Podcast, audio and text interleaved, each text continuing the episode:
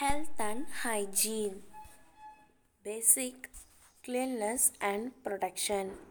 The most important thing is it to help anybody, but you must also protect yourself from HIV and other blood-borne diseases. When you help someone who is bleeding, you should wear gloves or a clean plastic bag on your hands. Be careful not to prick yourself with needles or other sharp objects around the person you are helping. Thank you.